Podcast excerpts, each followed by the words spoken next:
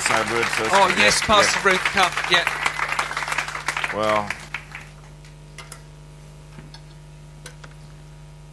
Hi. Well, yes, uh, you can sit down. But I just want to say happy birthday, and we are just so thankful and just so proud to be here with you today. We really appreciate Kevin and Cheryl and the team for all that you've built here in Aberdeen. It's a great privilege for us. So, Kevin and Cheryl, having gone through the ministry training school that we established in Brighton, uh, in the second year of ministry training school, Kevin and Cheryl were trained, and then they came up here to Aberdeen.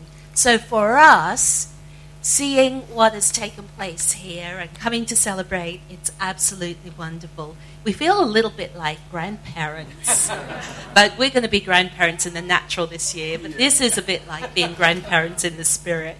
So congratulations. God bless you real good. Wow. Wow. Wow. I say to God be the glory, great things He has done. To God be the glory, great things He has done. In 20 years uh, that Kevin and Cheryl came with a dream, a heavenly dream, a heavenly dream. They came north with a dream from God. Their heart. They carried it with their children. They came into this city with a dream, a God's dream that God had put in them down south. They brought up in the car with them. And now that dream is, you've been a part of that dream. All of you have been touched by that dream. God's dream's always a lot bigger than we think. There's a lot more twists and turns in the dream than what we think. But you've got touched by that dream. That dream that was in the car, in their heart, as they drove up. That dream as they came over that famous hill. Cheryl wept as she looked over the city. You were in that dream. You were touched with that dream. God had you in that dream. You were there in that dream. Somewhere along the line, you got touched by that dream. God changed your life, and your life's never been the same again.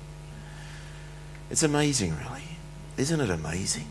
To God be the glory, great things He has done.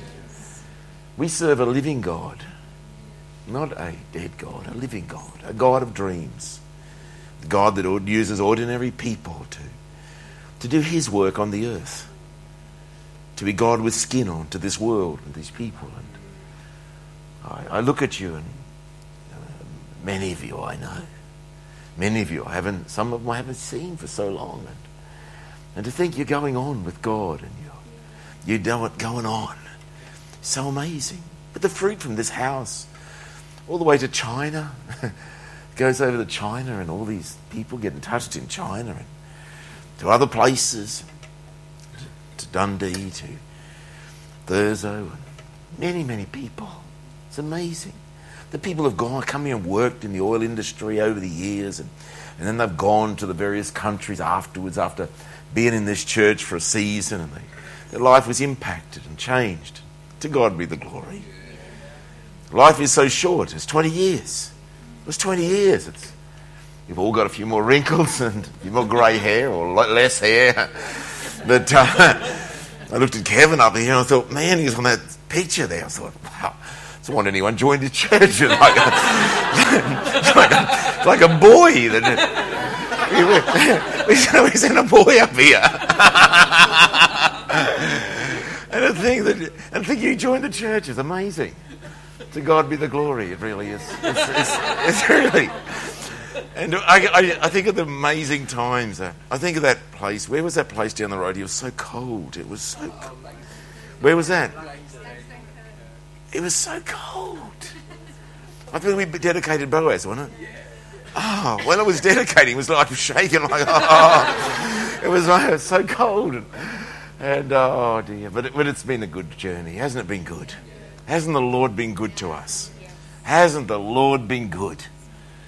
And 20 years, and um, and then it's just like this amazing milestone, and, and uh, over the 20 years, and we think our lives changed and people touched, and but God's dream don't stop just because we reach 20 years. It's like God's dream just goes on and on and on and on and on and on. And and Kevin becomes, we become grand, great, great, great grandparents, and Kevin becomes grandparents or great grandparents, and it's just you keep raising them. That's the history of Christianity. And, and um, but um, I just want to speak just for a few moments. First, I just really want to congratulate Kevin and Cheryl. A. They are famous people, really. They are amazing. It's just like I was down in Cairo two weeks ago with Thackeray and Mary down there, and I just said, "Oh, going up here to Aberdeen the twentieth, and and Fakri says, "Oh, Kevin, he's such a wonderful man. We love Kevin." And and and, and you know, you got special people, and you know everyone's special. I'm going to say, uh, you know, I'm going to say, is it worth it? Is it worth it? The pain? Is it worth it? The what you go through? You know, the ups and downs of of pastoring a church, of planting a church. Is it worth it? Sometimes you do scratch your head when you're worth it. Is it worth it? I mean, is it worth it burning your, your offering baskets and then, then have to go and buy some more? Couldn't you just cast the demons out of the offering baskets? I mean, it would have been, it would have been cheaper. uh, but is it worth it? Is it, is it worth it? You think of something, you know, we've all looked in shops and been in a shop somewhere. All of us have done it, and you look around and you're trying to find out through the window how much is it, how much is the price, and you're kicking your neck to see, see how much is it worth. What's the price tag? You you're lifting something up, and oh man, it's that expensive.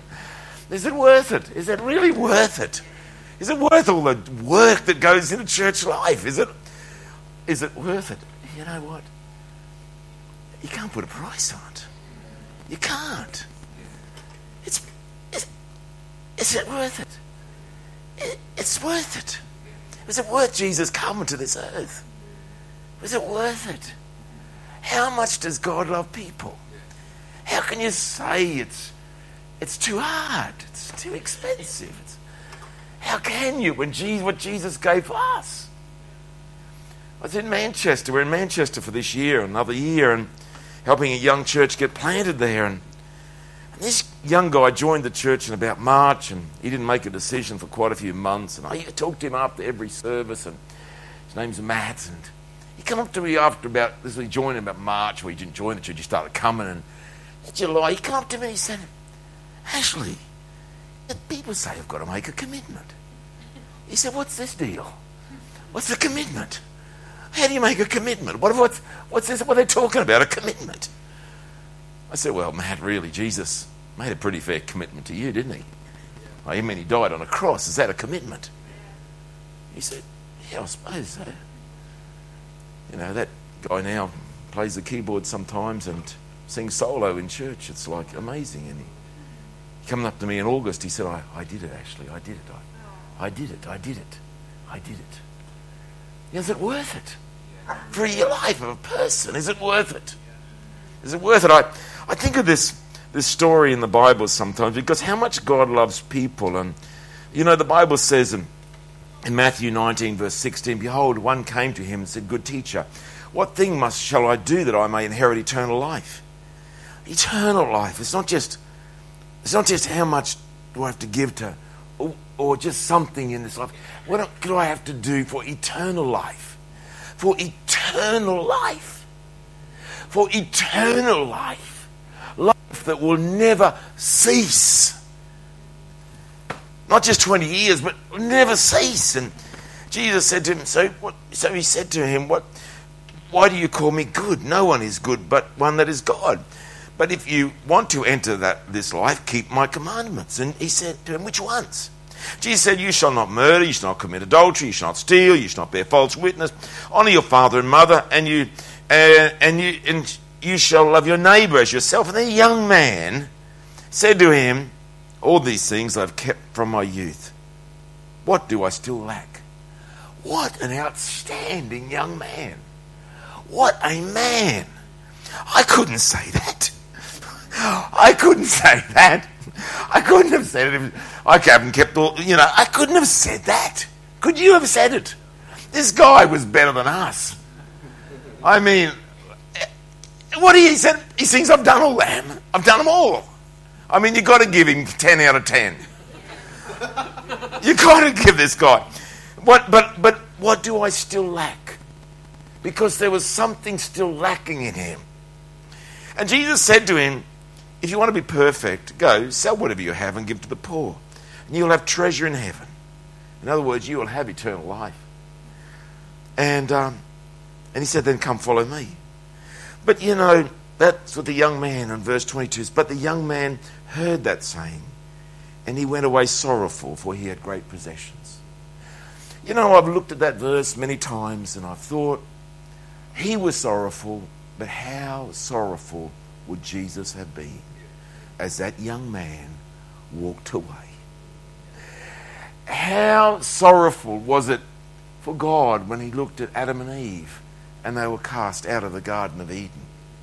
Sometimes we look at things from our angle of what does it cost us?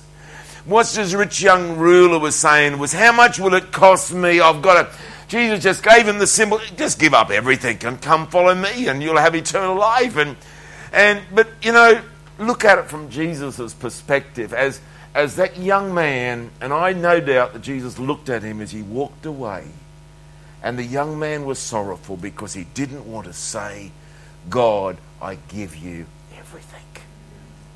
And I'd say the sorrow that was in God's heart and Jesus' heart would have been greater than the sorrow that was in the young man's heart. So, how much are you worth? How much is it worth? It's worth everything, really. It's worth everything for the sake of one person. For the sake of one person. To think of hundreds of lives that have been changed and impacted for eternity not just for 20 years, for eternity, it's worth it. But the young man said, No, the cost is too great. I want to say to every one of you, don't let ever the cost be too great. Don't ever, ever, ever think the cost is too great. Because you'll go away sad and sorrowful because you think the cost is too great. But Jesus will be more sorrowful because he loves you so much. He loves you. He loves this dream. He loves seeing people's lives touched. And, and you know, I just want to read this to you because I just think of this and every now and then and I, I pull it out and I just read it to myself because I know what Jesus does in a person. I saw Matt's life change in that nine months, in those eight, seven, eight months in, in our church, in the church down in Manchester. I've seen people's lives change. I've seen thousands and thousands of lives change. I, I have had the privilege of seeing so much, and 'twas battered and scarred, and the auctioneer thought it scarcely worth his while to waste much time on the old violin, but held it up with a smile. What am I bidden, good folks? he cried. He'll start the bidding for me. One dollar, a dollar, then two. Only two. Two dollars, who'll make it three. Three dollars once, three dollars twice. Going for three. But no. From the room far back, a grey haired man came forward and picked up the bow, then wiping the dust from the old violin and tightening the loose strings. He played pure a melody pure and sweet as a car- caroling angel sings. The music ceased, and the auctioneer, with a voice that was quiet and low, said, What am I bid for the old violin? And he held it up with the bow. A thousand dollars, and who'll make it two? Two thousand, and who'll make it three? Three thousand once, three thousand twice. And going and gone, said he. The people cheered, and some of them cried, we do not quite understand what changed its worth. Swift came the reply, was a touch of a master's hand. And many a man with life out of tune and battered and scarred with sin is auctioned so cheap to the thoughtless crowd, much like the old violin. A mess of pottage, a glass of wine, a game as he travels on.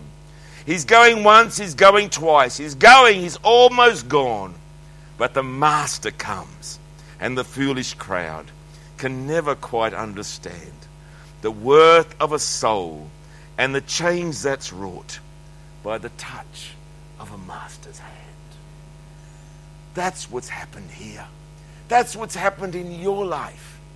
Is it worth it? The touch of a master's hand. And the master has touched your life. The master has touched my life. It's by me my privilege and one of my great honors of my life to, to be in a part of Kevin and Cheryl's life and dream. And I looked at him today. I said, Kevin, you didn't have those grey hairs when you come up here. Those grey hairs on his temple that looks like wisdom of grey hairs of years. And but the touch of the master's hand was on this couple as they headed north from Brighton and Eastbourne North. The touch of the master's hand. They ministered sometimes through great difficulty, but the master just made that violin sound so beautiful. I'm amazed at what God can do in a human life. Most of you know the story that I actually forbid my girlfriend to come to COC. I forbid her. I forbid her. I said to her before we were married, if you want to go along, I said, I said, you are not to go to COC if you're going to be my wife. You are not to go to COC if you're going to be my wife. I forbid her to go for seven years to Christian Outreach Centre. She still married me. We got married. But seven years later, the Master's hand came and tuned my life. And then, for some amazing thing, he makes me the international president of the same churches that I forbid my wife, my girlfriend, to attend for seven years. Why? How could that happen? But by the Master's hand. Never doubt the touch of the Master's hand. Never doubt what He can do in your life. Never doubt. This, I've seen what God's done in Kevin and Cheryl's life. I've seen what He's done in many of your lives. But never doubt what He can do in your life. And the dream it still goes on. Never think you're past the age. Never think that you're, you're, that's no longer, you're no longer relevant to this world. Never think that. When my grandmother turned 100, I looked into her eyes. I said, Grandma, I think you'll live another five years. One look from her eyes when I said those words. I never said it again. I never dared say it again. She lived to 112 and 40 days. She kept on going and going and going and going. And when she led someone to the Lord at 108, I thought, I'm glad she didn't die at 105. the touch of a master's hand. While you have breath in your lungs, remember the touch of the master's hand and how he can get a hold of someone's life and fine tune their life to sing a beautiful song. That we go to the grave one day with our song that we've sung on the earth. So God bless you, Aberdeen Church, Junction Church. God bless every one of you. Thank you for the journey over the last 20 years. And thank you for supporting Kevin and Cheryl in the dream when they come up. I knew they were very crazy. They were, they, they were so crazy. I mean, I remember. No, I, I can't tell you some of those things. Like, they, I, they, it was so crazy. But, um, but the dream of God is quite crazy to people of the world. We carry a dream of God, and the dream over the next 20 years 30 years, 40 years, however long it takes. But we will not say it costs too much. We will not say it costs too much. Whatever it takes, we'll give it. So I want to say, every one of you, from wherever, from Dundee, from Thurso, from uh, Inverness, from Aberdeen, wherever you come from, thank you for being a part of this dream. And let's go on and, and, and see multitudes and many more, thousands of people's lives changed in these coming years. God bless you. Thank you for the privilege. Thank you, Kevin and Cheryl. I wished you'd had on the recording, wished we'd recorded as the day you come up to us after that ministry training school and you said you feel in the heart that God has called us to go and plant a church in Aberdeen. Would you allow us to plant a church in Aberdeen? They come up to us, come up to me and said, Would allow you? I didn't know what to do with you. go plant a church, and now it's all done. God bless you. Thank you so much.